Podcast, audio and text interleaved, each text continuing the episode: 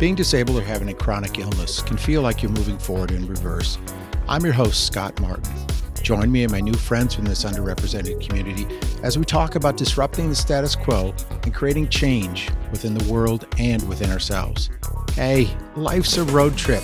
Hop in, let's turn on some tunes and go.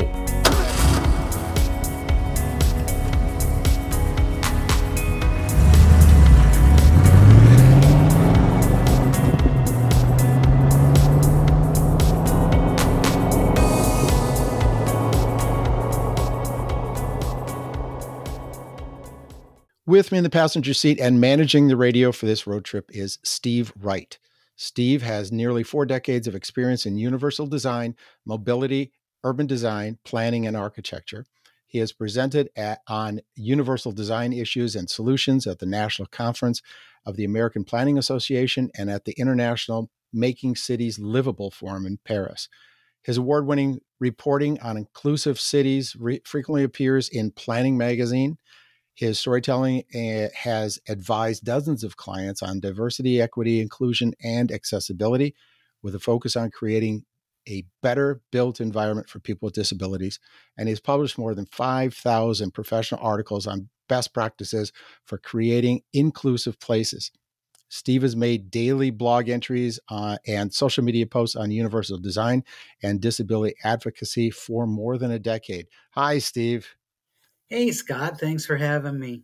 You bet. When I came across you, there were so many things I wanted to dig into. We've yet to really get into this topic on the show, so this is perfect with you and everything that you work on design. And the more I get into the show, the more I've been finding there are nooks and crannies out there that kind of tick me off, and I want to try to give people like you an opportunity to talk about them so we could bring them to light. So maybe do something about it. It's better to talk about things to get something done instead of just sitting back and doing nothing. So. Agreed. And I always joke with people that there's part of me that wants to put myself out of business, but I think I could live to 1,000 and we would still have, unfortunately, architects, planners, and engineers pushing back on inclusion. So yeah, we're all humans. The older we get, we can look at humans and say, humans are stupid. All right. So yeah. I want to touch on something. I came across it. There was a tidbit that I found on you. And it goes, rather than going to a theme park or the beach, he begged his parents to go on vacation to Toronto and other great urban centers of architecture, design, art, culture, history, dining, and walkability. Huh? Yeah, I know. I mean, as a little kid, that's your thread that goes through you. It started back then. Yeah, and it should probably say AKA big nerd, but because I'm not one of the I didn't want to say it. You said it. I wasn't the cool kid going off to my screen test or to throw a spiral on 50 yards to a receiver. So yeah. No, I don't want to go on a tangent, but I was born in 1964 and my folks sort of, there's no other way of labeling it. They did the white flight thing.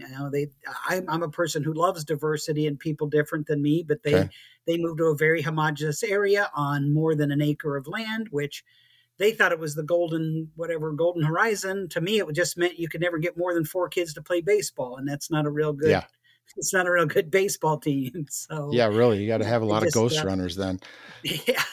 Our dad's is all-time pitchers, but there's something about those bright lights and those Art Deco buildings, even if they were fading or just that excited me. So we didn't go to a whole lot of the cities that were on my list because I think my father would have chosen death versus New York City, but you could have given him all expense paid in Broadway and it would have been too congested or too crazy for him. But there's a lot to be learned by looking backwards, except when it comes to things like accessibility and inclusion. Very good point.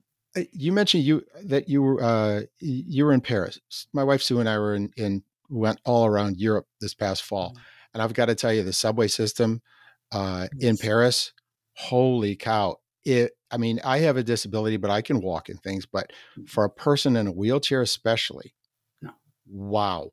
What did you find? And did you learn anything that you picked up there? Or were you able to talk to some people from the Paris area about, you got some problems here, folks? Oh, no. And it's unfortunate because everybody I've talked to is pretty much like, forget it. It's like, hey, I'd like to go swimming on Mars. And they kind of look at you like, that's not going to happen in your lifetime. But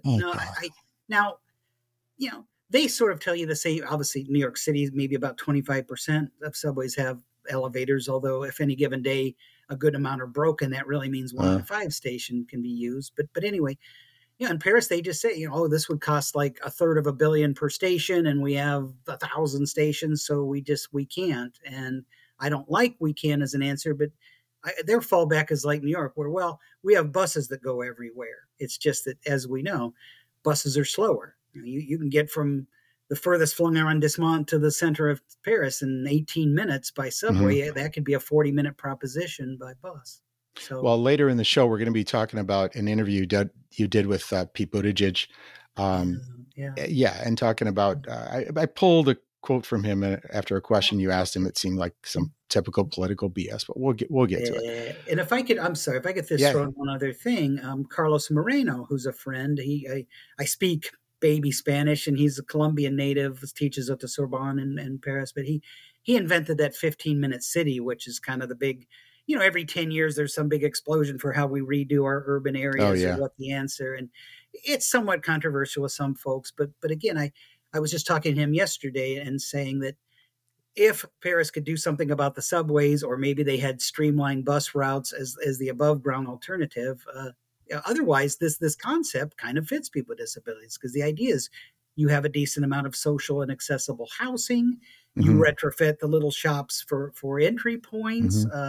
Actually, Paris is doing that for the Olympics. They're doing mom and pop grants. So those little cheese shops or those little pastry shops that we all define Paris by, but they're in 100- or 200-year-old building, they're giving mom and pop grants to do some ramps and widen some thresholds. It's not going to paint the world perfect, but anyway, I just, they could do something, again, just, or the new urbanist here, which is kind of like the 15-minute city, where when you talk about transit and walkability and safe crossings and parks every so often, and meeting your needs without having to go on a car to the mall to buy your groceries or to buy your new t-shirt or go to the pharmacy, that I do think that works. It's just, again, when you're doing that, make sure that, forgive me, I'm rambling too much, but why do the crosswalks have to be 30 seconds? Is there some triumvirate of deities that say that?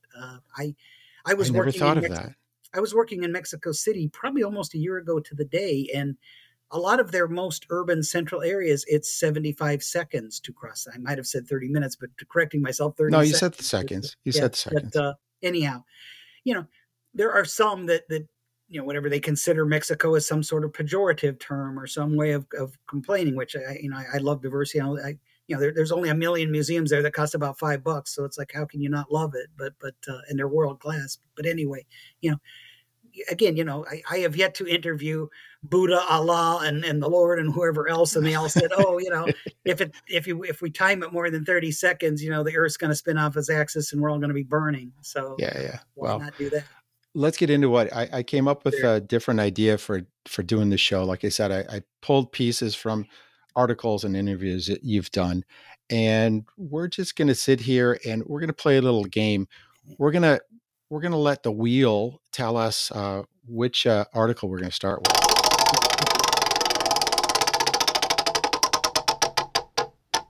Okay, Pat Sajak. I just wanted to do it twice. I'm just bullshitting you. We really don't have a wheel to go from. I have a script here pretty much, but we are able to go off our script if we want to do that. Okay. No, I'm totally able to do that. I am known to do that, and I'll probably punish you with that. Well, here's number one. The ADA is the only civil rights legislation on the books for people with disabilities. People with disabilities had to wait a quarter century after great civil rights legislation of the 1960s, and I know you're not making light of that at all, to get their rights protected by federal law. For better or worse, those who framed and adopted the ADA forced people with disabilities to litigate in order to uphold their rights. There is no ADA police, and there is no ADA code compliance unit.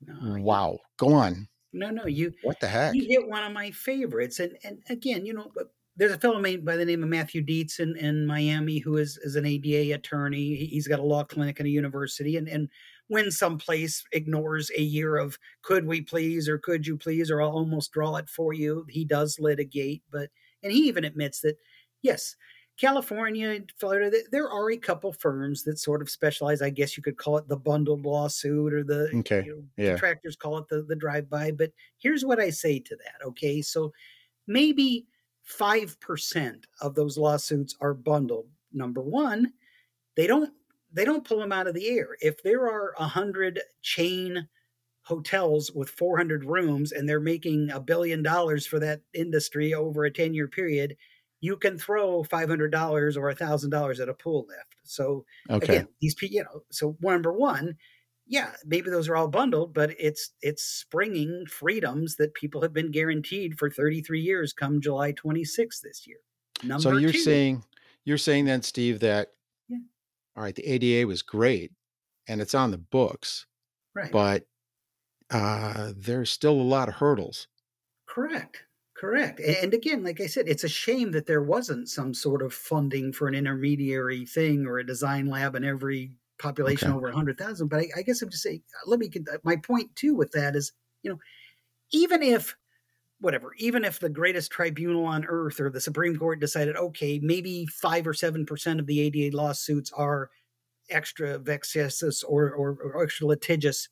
Okay.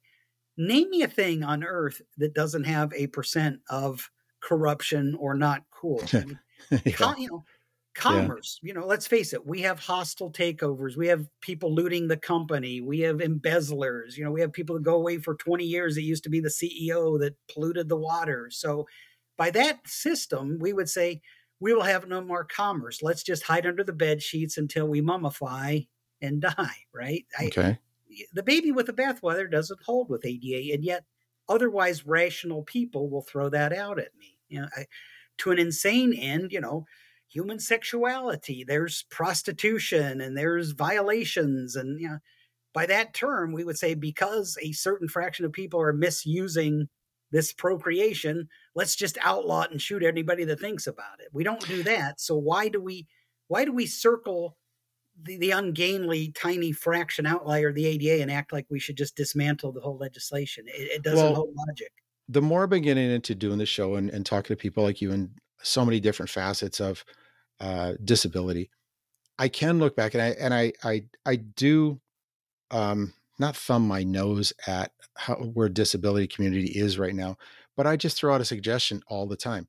Look at what LGBTQ plus community has done, follow that script. And now when you mention civil rights legislation, that's come a heck of a long way. And it all threads through my mind. And I don't think disability is there yet. You have to bring it into mainstream by marketing it or making it more commonplace. So that needs to be done. And I've been talking to more guests about the commonplace of disability and how it's starting to come around, but it's a slow ass process. Oh, you know, I think on a radio show in Britain a couple weeks ago, I was talking to a person and explaining our ADA, and you know, they were framing within the overall disability rights movement. I said, you know, where is our Martin Luther King? Yeah, I don't know that. Christopher Reeve did a little bit, but he was a bit obsessed with the quote unquote cure rather than the how do you accommodate people day by day.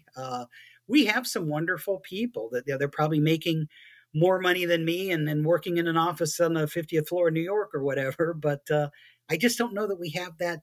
Let's face it, you know, even the detractors or maybe even the racist, everyone knew who Dr. King was. Everyone had heard of his speeches. Everyone had seen him confronting presidents, mayors, etc. I don't know that even with the late Judy Heumann, who was a very wonderful person, I don't know that there's a, you know, probably when the New York Times wrote her obit, there's probably a lot of people that said, oh, that's sweet, or oh, that's my first time I've read about her. So it's just, probably. We're waiting for that, you know, that knight in shining armor, that person that's willing to spend the night in jail or whatever to get the word across.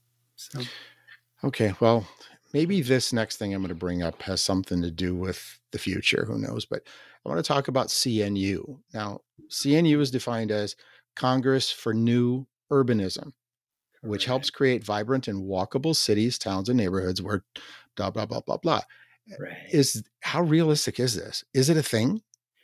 It's definitely a thing. I'm probably going to bite the hands that feed me because I've worked with some of their members. It's got to start someplace, Steve. Number one, it's very wired towards Newtown. So at least when you're building, you know, when some family acquires the 300-acre soybean field, at least it should have transit, or it should be walkable, or it should have mixed use or affordable apartments. So that's the good thing.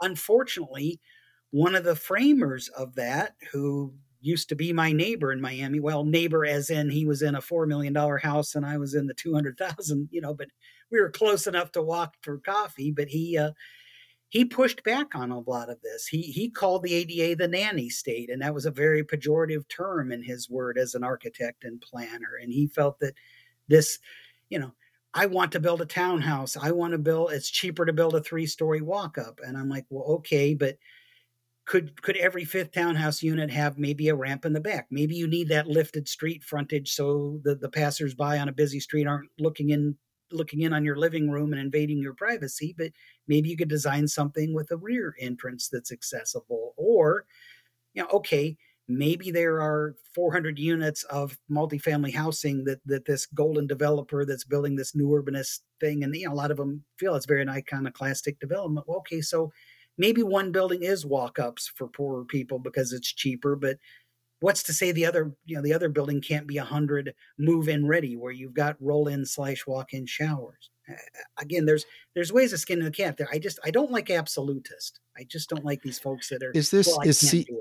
Is the CNU just suggestive, or is there some sort of, do they have teeth? They certainly lobby a lot to have codes changed to favor their kind of development. So I suppose You would say teeth with that. And again, you know, their previous exec director, Rick Cole, was a very soulful man, and he gave me some platform to do some speaking and writing to enlighten folks about this. But, and I'm not saying the new person isn't like that. I just haven't had the chance to meet her. But like I said, they have this nerdy listserv, and that's probably all I'll say about it. But every once in a while, when I post an ADA thing, I sort of get flamed out like, oh, this is an outlier. I haven't seen a person in a wheelchair the last month of my life. And it's kind of like, I don't know where you're hanging out, but you know, the CDC identifies 1 in 4 adults have some degree of disability that incorporates visual and hearing and neurodiverse, et cetera. But that sounds like a pretty good market share to me. We might be getting ahead of one of the future questions, but I have a buddy that I went to college with that works at Procter and Gamble in market development, and they spend about $2 million to bring a new toothpaste to market, you know, even if it's just red or has, and their goal is to get like 1.5% more market share because there's billions of dollars in toothpaste. Well, how about you make your thing barrier free and comfortable and you get a 20 or 25% increased market share? That sounds pretty good to me. That sounds like even if your model is business, not altruism, or even if you define yourself as a red state or a red governor, you know, creating jobs and creating flow of commerce sounds like something you would love. That would be on your Mount Rushmore of accomplishments. That topic is something I've been getting into more with some of the guests, and it just makes sense when you look at the number of people that are in the disability community or are disabled, and the trillions of dollars that is out there. Why the heck aren't more people hopping on it? Blows my mind. Well, yeah. Well, you know, to dovetail on that, you know, AARP, which I'm old enough to have joined. I think they send you a letter when you're 54 and a half and let you sign up for your dues. But yeah, I think they're one of the largest member organizations on earth. Certainly a lot of their early stuff was please save Social Security or please save Medicare, et cetera. But you pick up their glossy magazine, you get an email from them, you're just wandering through YouTube on your one day that you're not busy as heck. And all these things are about aging in place. And they throw all these stats that for the first time in history, America has more people over age 60 than under 18. And the number of people 60 and over is going to double in 25 years. Some models show it in just 2 more decades. So, you know, as much as we see those sexy ads or, oh, 60's the new 40 and you're going to have a 20-year-old girlfriend, whatever, that's BS, you know? I pull an all-nighter. I feel like a man who's pushing 60, not a 22-year-old college kid. So, you know, and again, you know, everyone, you know, even the Olympian, whatever, the Olympic decathlete is aging into a range of disability where they may not want to live in a split-level house, or they may not want to do the Spanish stairs, you know, going up to the community center of their park, even if the Spanish stairs look pretty in the architect's eyes. So again, this is a market share, you know, and I really, you know, I'm not saying to say you're going to be the richest person on earth, but all these big institutional developers, when they start doing it, not as a begrudging, oh, the county ordinance says we have to build 18 these units, but they'll be the crappiest ones, or they'll they'll be self-sufficient, or maybe the grab bars aren't really moored as well as they should be. You know, when people start capturing that, they can just market it as welcoming architecture or comfortable or evolutionary. It doesn't have to say ADA. It doesn't have to have a wheelchair symbol. I as a marketer myself, I think somebody's going to coin that, and they're going to be like the first person that says bottled water, and everybody said, "Oh, who paid for bottled water?" And now it's like a thing. Let's not get there because that ticks me off with all the plastics. Yeah. Well, I want to hit on something. I'm just saying, yeah, my bank account might look fatter if I were the guy that first sold bottled waters. True. Well, let's get into talking about town planning. We were just discussing the new towns and new cities that are going up. And in a recent article you wrote, and this is in the article a little bit, and you say, okay, that was snarky. You said something that was a bit of a rip on them. I really do appreciate how much they're seeing fewer cars on the road and reimagining wide sidewalks, safe crosswalks, calmed traffic and streets being more than for the people than the automobile. But if they love including everyone so much, you'd think the vast majority of town planners could invest all of 5 minutes. You are being snarky there, Steve. Good job. To drag and drop a few people with disabilities into documents marked allegedly inclusive design. Now I'm gonna hop down a little bit because you then went off to bolster what you just said in case anybody were to come back on you and say, "Hey, hang on a second." But you nailed it. Curious, I went online. I found tons of people with disability clip art, Getty images, etc. Diverse images of people with disabilities could readily be dropped onto the wide sidewalk, safe street crossing, bus stop, and not being included. That comes back to education, and someone somewhere has got to just flip a switch and get that stuff included more. Right. Because it's not happening.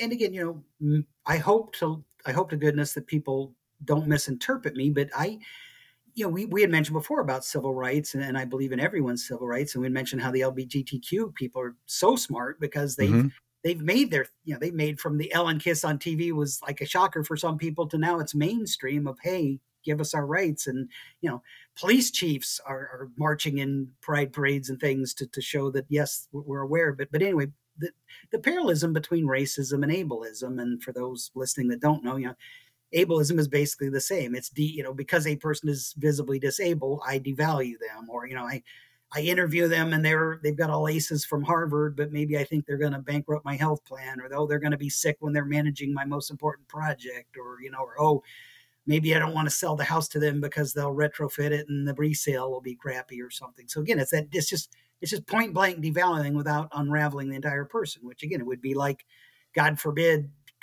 in times when we were young people where perhaps an African-American architect was a fabulous person, but 11 years into the job, they were glorified draftsmen because of the institutional racism of their firm did not picture them as a project lead. So again, just drawing that parallel, I'm old enough to remember there were almost no black people in the catalog for Sears or Penny's or the advertisements on TV. And, and somebody could say like, well, folks in that group still have to buy a tennis racket. They still want to buy a jogging suit. They'll come, but somebody caught on. And, I got to think, looking back, I almost weep to think that how crazy that was that everybody had to look like me. That's just insane. And clearly now they're very inclusive commercial making, but why, again, James Corner Field Operations from the High Line in New York has a lot of clip art of that. He always shows different races, different genders, not just wheelchair disabilities, people with canes, crutches, but it looks like a real city.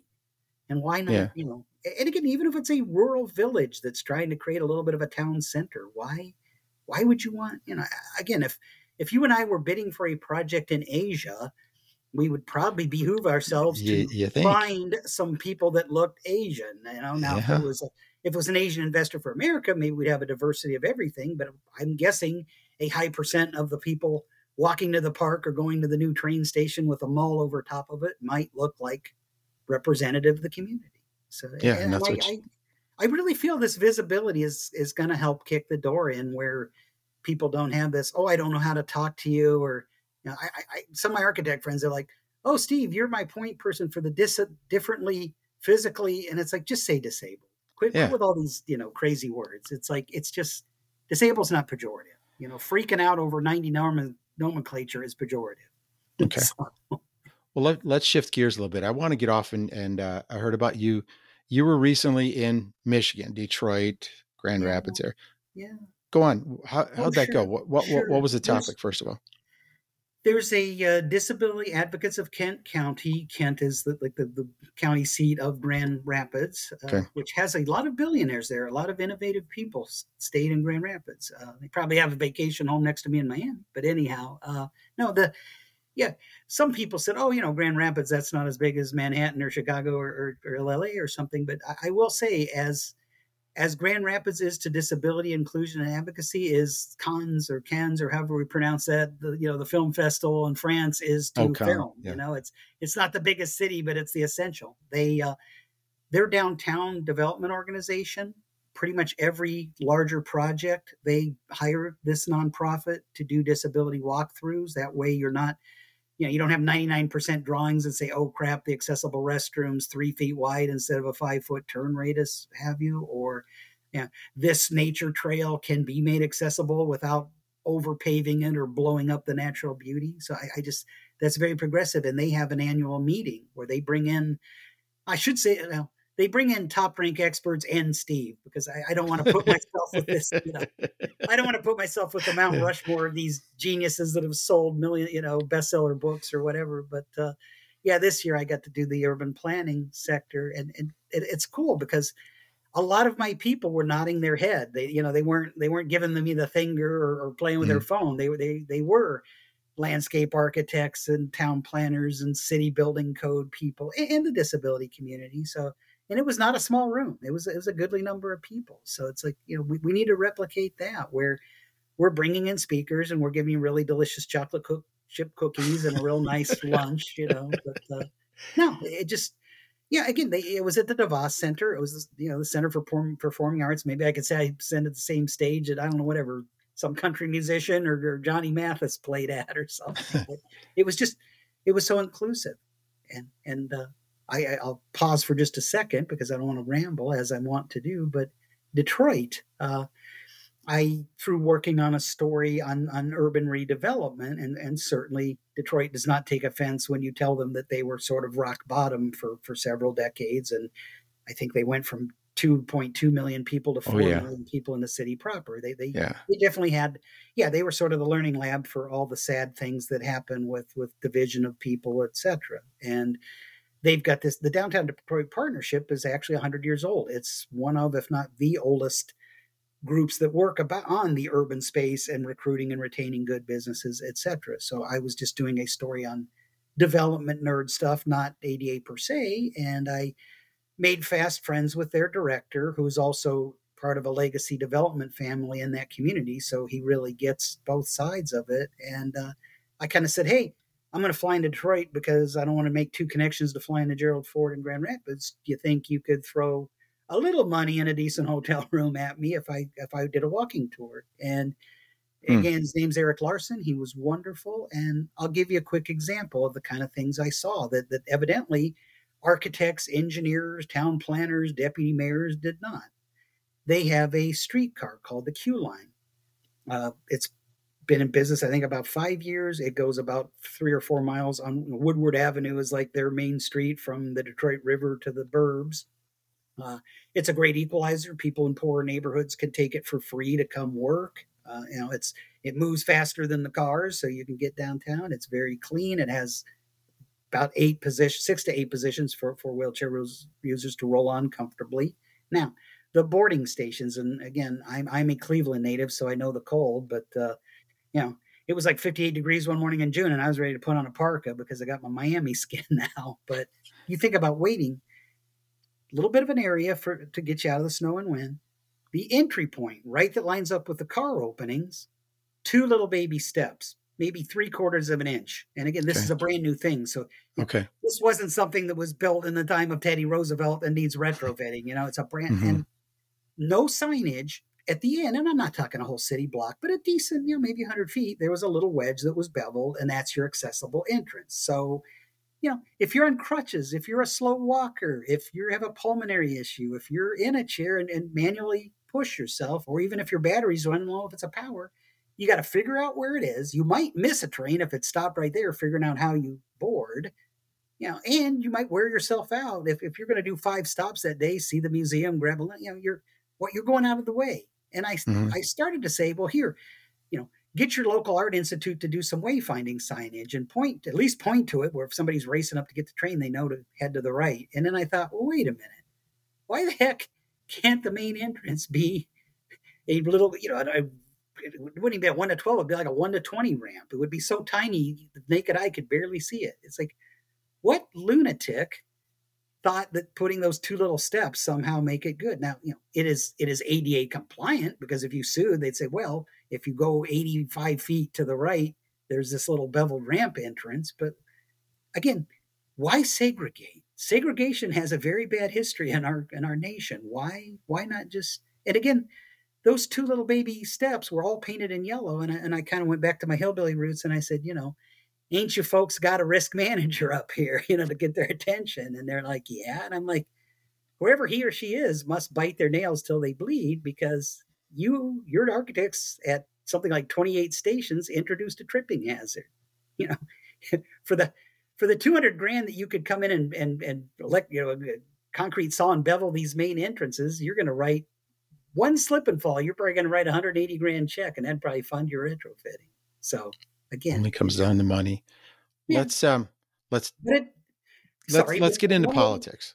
Let's get into politics. It does not. I'm sorry. In one way, it's not just money. If somebody would have made the grand entrance beveled to start with, it wouldn't have cost a penny. So there, you know, just common sense. There you go. Okay. Yeah. I did a show last month, I think, and it was just, we just ended up talking about common sense, for crying out loud. People slap them up. Well, all right. So January 26th of this year, you did an interview with Secretary of Transportation, Pete Buttigieg. And I want to read how that conversation went. And you asked Mr. Buttigieg, accessible travel options can be the difference between making it to employment, healthcare, and daily needs or not. What are your overall thoughts of U.S. DOT, United States Department of Transportation's role in removing barriers and creating inclusion for people with disabilities? Now, Buttigieg does a nice job of dancing here. One of the most basic things you need in order to thrive is the ability to get to where you need to be. That is everything from educational opportunity to healthcare to a job. There are gaps for everybody in our transportation system, but most people can more or less assume that they'll at least get one way to get there where they need to go. He went on, and the next, after he held his breath for a second, he covered himself. That's not always true for Americans with disabilities. And that's particularly something we need to see for wheelchair users. Good job. For the great number of different Americans experiencing disabilities, if we fail to provide the right kind of transportation connectivity, that means not only that they miss out on an opportunity, but that our country and our communities miss out on what they have to contribute. I have to go back, and I highlighted this puppy. If we fail, has anything been done so far? I know. And for the record, I did a Zoom with him. I looked him in his eye, you know, and I can certainly, as you can tell, be very cynical and snarky, but for the half hour that we talked or more, for what it's worth, and I know he's a mercurial figure, but I really felt like he was not being coached by a PR person, that he really did buy in. Obviously he, as an openly gay man who adopted kids, he is a person of diversity. So I felt like he was not just saying the right thing and then, you know, throwing up when he went off camera and saying, I don't, you know, that's a bunch of crap. Next interview. I felt he was legit, but, you know, let's face it. Yeah. We're all saying rubber meets the road.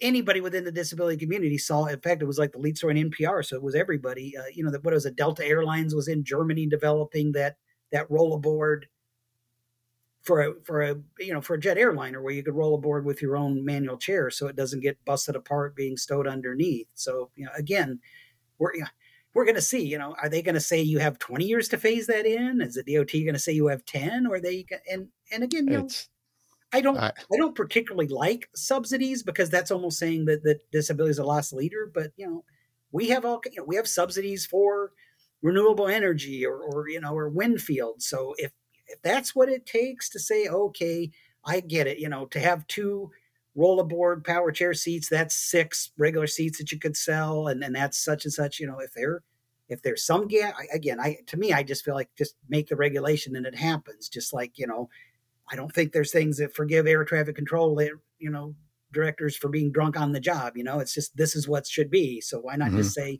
this should be accessibility and or like that, I wouldn't mind them saying, hey, New York, MTA, you get however many hundreds of millions of federal dollars, if you don't show me that within 8 years that all your stations are going to be accessible, no more flow. I don't know. Of course, maybe the MTA would vote to put itself out of business rather than be accessible, but it's just like, there are ways of using the hammer, or like that, maybe Department of Labor commissions a study that shows how many people are, again, there's dignity in all work, but maybe there's a person with disability that's a glorified library volunteer for minimum wage and they're trained as an engineer, and maybe the lack of accessible housing or transportation, they said, you know what?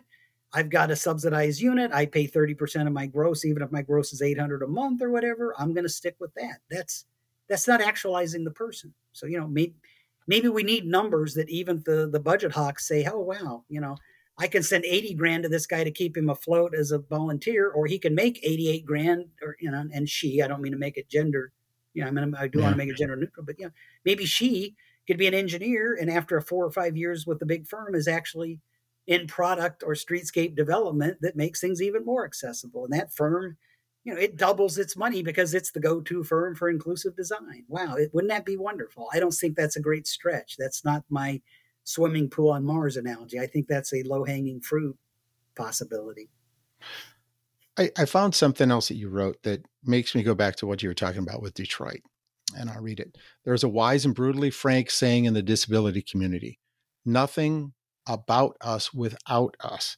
It clearly means that that if there are no people with disabilities at the table, no planning with that in mind, nothing good will come out of the meeting, well-meaning, but insultingly patterned plans and processes that exclude them. Well, I guess it kind of goes with what Buttigieg did, but it definitely goes directly back to what you were talking about, getting on and off the transit system in Detroit. Did they bring somebody in? Did they bring somebody in with on a wheelchair to see how their viewpoint is, or is it just no? I told them, I said, believe it or not, you're still a very large metropolitan area. I can guarantee you have a center for independent living and you have a lighthouse for the blind. You might have other, you may have to say Wayne State's a fairly substantial size. It's grown a lot at the university. There's probably a disabled students union there or a disability coordinator for that might have some in, and I'll say that 2-prong, Detroit was very good to me. I spoke at a graduation. It wasn't even scripted, but it was kind of like, hey, if you're flying out at 10 and you can talk at 3, it was like a leadership institute for Urban Land Institute. And it turns out one of the gals there is a realtor, but she also works at their Center for Independent Living. So everybody was plugged in and they are going to do some great inclusion, even like just specking little picnic tables at their campus, Marshes Park, which was USA Today says is the greatest public space in America by their readers poll, little stuff like that, or replacing hard pack that floods on wheelchair wheels with a better poured in place rubberized surface. So they're doing things. They're putting their money where their mouth is. If I can segue to just one other thing about that. Ahead. Well, I'm sorry, I have 2. Number 1, bringing somebody from a CIL or what have you is nice, but I'm also I'm chomping down on that hand that feeds me with my architecture and engineering clients and saying, hey, you've got a surveyor, you've got a geotech, you've got subconsultants that I'm not even sure what they do. And they all get paid $280 an hour fully loaded. Cause the person makes $90 an hour and they do that. Like, there's like an overhead rate. That's a 3 times multiplier. So even if you're a Godfather fan, even if they're the Fredo of the family that gives their numbers late and screwed up, they're making bank. But when it's disability, it's like, oh, let's get Sparky over here. We'll give him cold pizza and warm orange juice and pat him on the head. I'm like, why are you not going? And there's large planning firms and gigantic architecture and engineering. Why aren't you going to colleges and recruiting?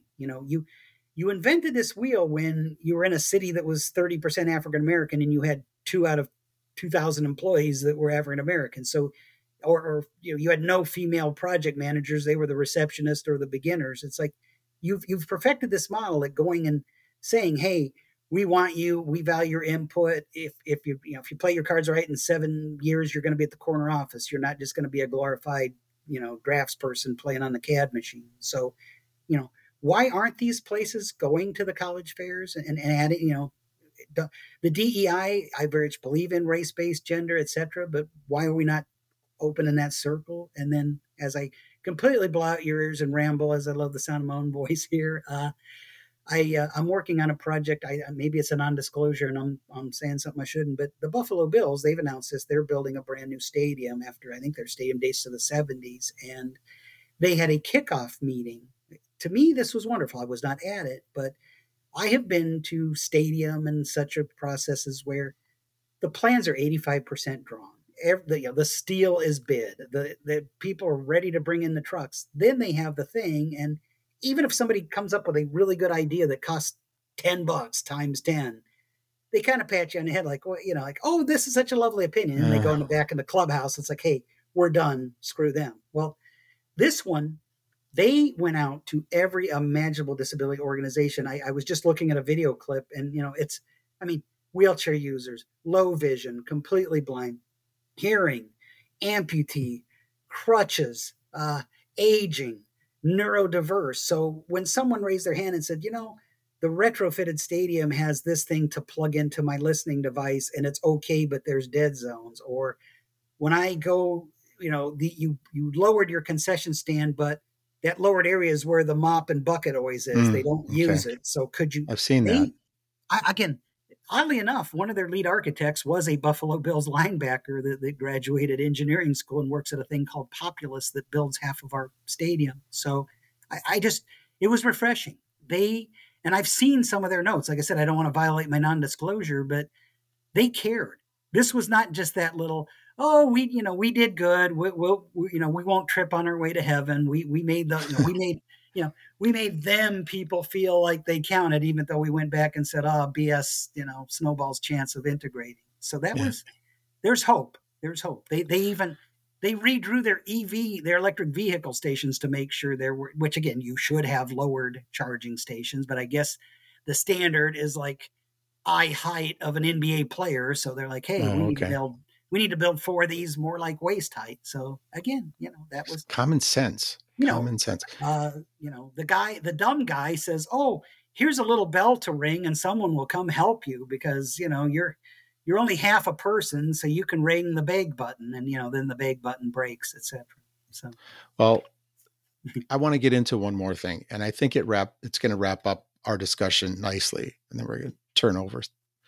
It amazes me when I visit, It amazes me when I visit a new urbanist beach town and find almost always a long ramp over protected nature and dunes that ends in stairs down to the beach. The ramp is already there. No one is freaked out by it. No waterfront experiences are ruined. So why not ramp the beach part of the walkway? I could fill a room with people who have limited mobility, but swim, surf, sun, and otherwise use the beach. Oh my God. Common sense. Yeah. I you and I, there's days where I think I'm going to have a bruise on my forehead because I'm going to keep smacking it. Like the wall. Folks, it's still just $1,800 in lumber or, or recycled tires that make those hard days. It's like, it's no more money. And then maybe this helps me dovetail to a legendary architect that I worked with, who will remain nameless because I think he actually threatened to sue me the last time I complained about it. Be careful. Don't get me involved. I know. We don't have, I don't have a big legal fund here. But he was saying, you've been a caregiver in your life and I'm so sick of this ADA stuff. And I'm like, well, I said, I know you're like a multimillionaire and you're like half on the cover of Time Magazine, whatever, goody for you. But I said, just give me your design process. And it's like, well, we do a lot of condos and, we drag the wet walls on 3D modeling. And if the condo king says we need an A, B, and C unit, and we only had an A and B, we drag those. And then we look at the parking shares and the sexy, restaurant in the ground floor if it's in a big tourist area and da, da, da. And I'm like, He's like, and, you know, then we start thinking about, and I'm like, oh, okay. So, you know, you've done everything on earth, but the thing for the human being is like a little asterisk afterthought. I'm like, so, I said, you're rich, guy. I said, I've seen your house. You know, it's like 4,800 square foot and has as many maids as that we have designers at the firm. I'm like, so you're the guy that serves meatloaf, you know, at your dinner party, fancy dinner party. And like, you throw it in 5 minutes before it comes out raw, you know, half your people there puke and they think you're an idiot. And you go around and, you know, you blame the meat. It's like, my friend, it ain't the meat, it's the chef, you know, which pretty much was telling him that, hey, you know, you may understand architecture, but you don't know shit about human beings. Cause you know, if you design for the human and then did all your fancy cornice and your curtain wall and all that, you'd have something that was inclusive. And it you know, it's that self-fulfilling prophecy. He was making it a pain in the keister. You know, I don't. It just needs to be slapped up. Okay. I told you. Remember those V8 commercials where the person smacked their head? I'm going to like, I'm going to do that. I might actually bring the, you know, the whatever, not the 8 ounce can. I'm going to bring the big old, the big one. I might actually press it against their forehead and make it. You know, no, I'm not. Let me do it for you. For those listening, I'm not violent. That was just an apocryphal. Well, you are creative though. Speaking of creativity, you've had many hats in your career. And I just want to ask you the question, and I'm not going to say, I was originally going to say, what was your favorite? But I don't want to ask what was your favorite. Which was your most satisfying of all the hats that you've worn in your career? Yeah. To be honest, it was probably the least paying. So, you know, Dad didn't teach me right as far as retiring at 50 or something. But no, I had moved to Miami. My Spanish was yo quiero Taco Bell, I think. You know, I had a very poor teacher in high school for just 1 year. So anyhow, and I bought an old house that was actually condemned from Santeria practitioners and kind of all the things that were falling apart kind of redid for wheelchair access. And anyhow, within a month or two of moving in, I ran into a city commissioner and he was real proud about a groundbreaking. I'm like, yeah, it's really wonderful, but if you'd have done this and this, it would be even lasting. And he's kind of like, wow, everybody kisses my rear end because they want a job or they want a zoning entitlement or they want their kid to be a summer intern. He's like, you were polite, but you actually pointed out what I did wrong. And he's like, you want to go to lunch next week? I'm like, yeah, sure. And basically he offered me a job. It was part-time at first because I think they couldn't figure out if this Ohioan was going to turn tail and run back in the cover of night from Eclectic Miami. But I was the policy advisor, and I got to the point where I certainly wasn't a constituent service person, but I could do my Espanol in the present tense in fifth grade to talk to the ladies that came in. But no, it was just helping form. And, you know, we made a lot of dumb decisions. You know, nobody bats, you know, you bat 400 and you're a Hall of Famer. So if we got 4 out of 10 right, but just helping human beings.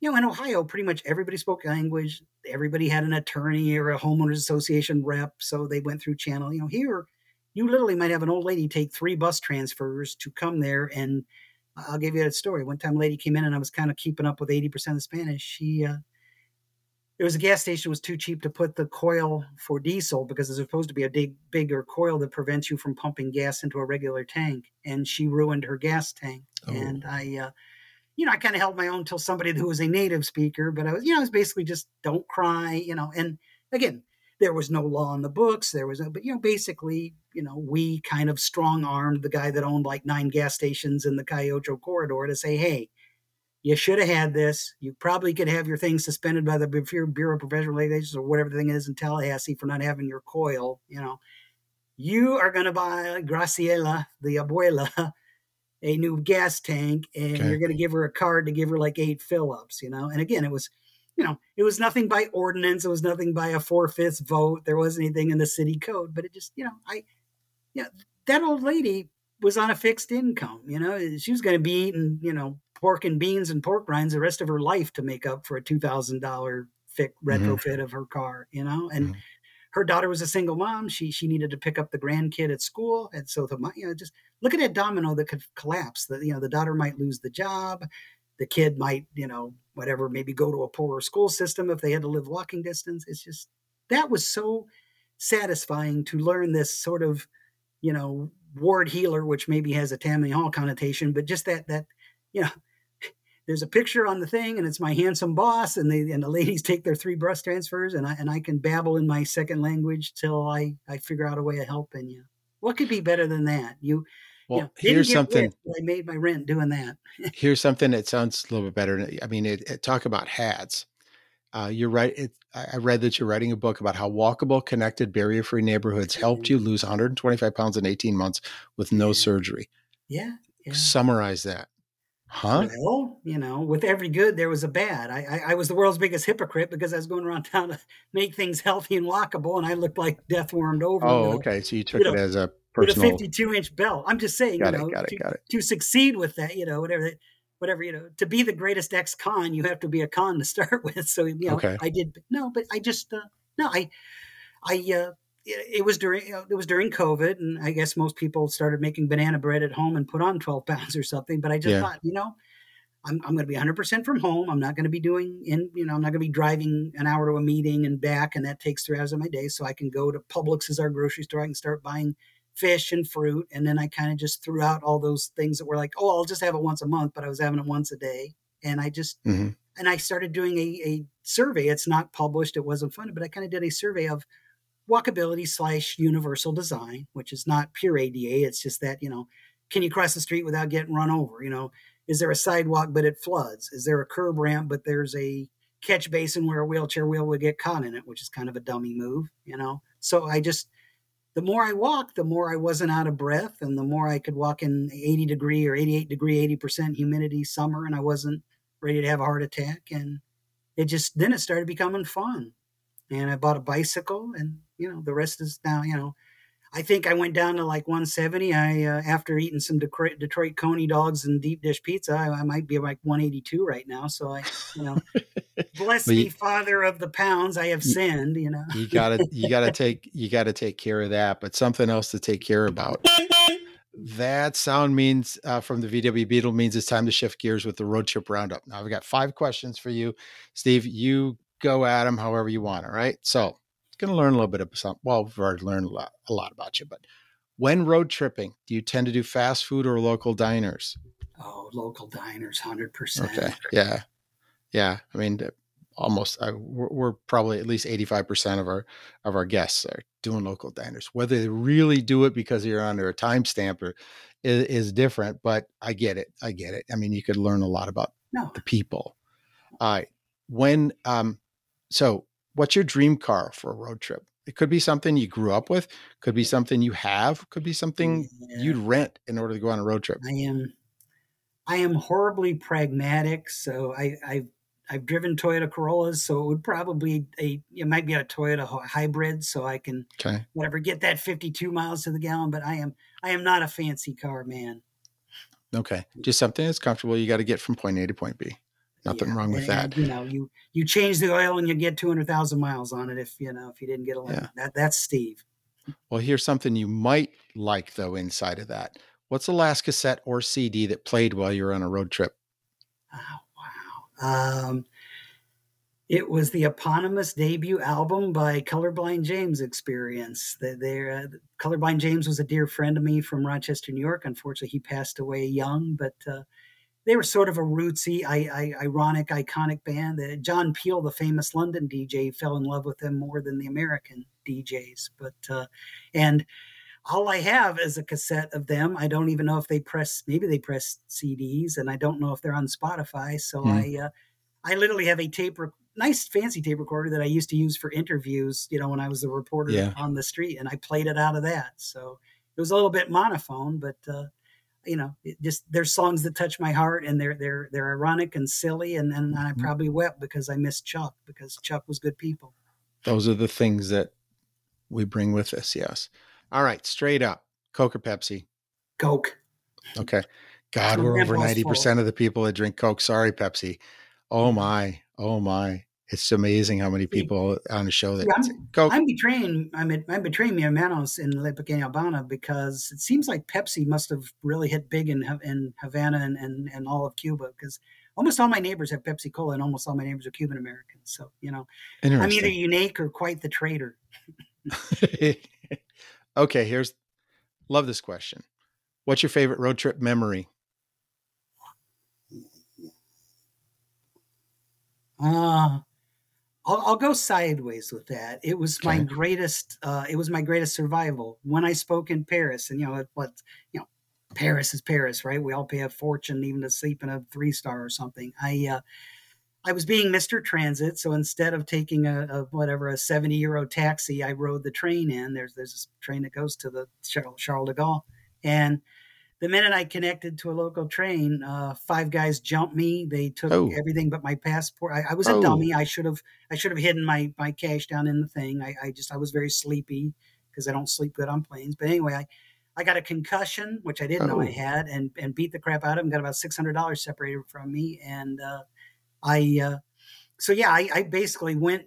I actually took a car then, but I spoke on the outskirts of Paris with like the mayor's chief of staff and some president's person for planning, and I basically was on 2 nights no sleep, and right after I left the stage I threw up, not because I was scared but because I had undiagnosed concussion symptoms. But the gold in the story was that I still love cities. I'm nutty enough to say now, again, probably those 4 guys maybe shotted up their arm for drug money, but if they were former colonists of Paris that were there trying to make ends, if that went for baby formula, I wish they would have asked me instead of pushing my noggin up against the subway rail that banged my head. But unfortunately, it was unpublished. I had these designs on the New York Times using a Steve op-ed piece. But I right after the thing, after I got home, I wrote about, cities have made me wealthy as far as a human, not pocketbook, and there is a wealth in them, and I am willing to sweat even the most unseemly, God forbid, they got everything but the passport side, because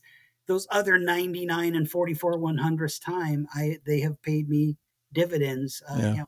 I grew up in a homogenous town. Everybody looked like me. It was boring as hell. Everybody had the same story, Grandpa was a farmer. Dad works in a factory. Mom sending me to college. And, meeting people with a completely different background, you can't put a price on that. Yeah. So you like to travel. That's cool. Well, We're going to travel on out of here. And I just want to close by saying ciao and chillax, everybody, and keep listening to Life's a Road Trip.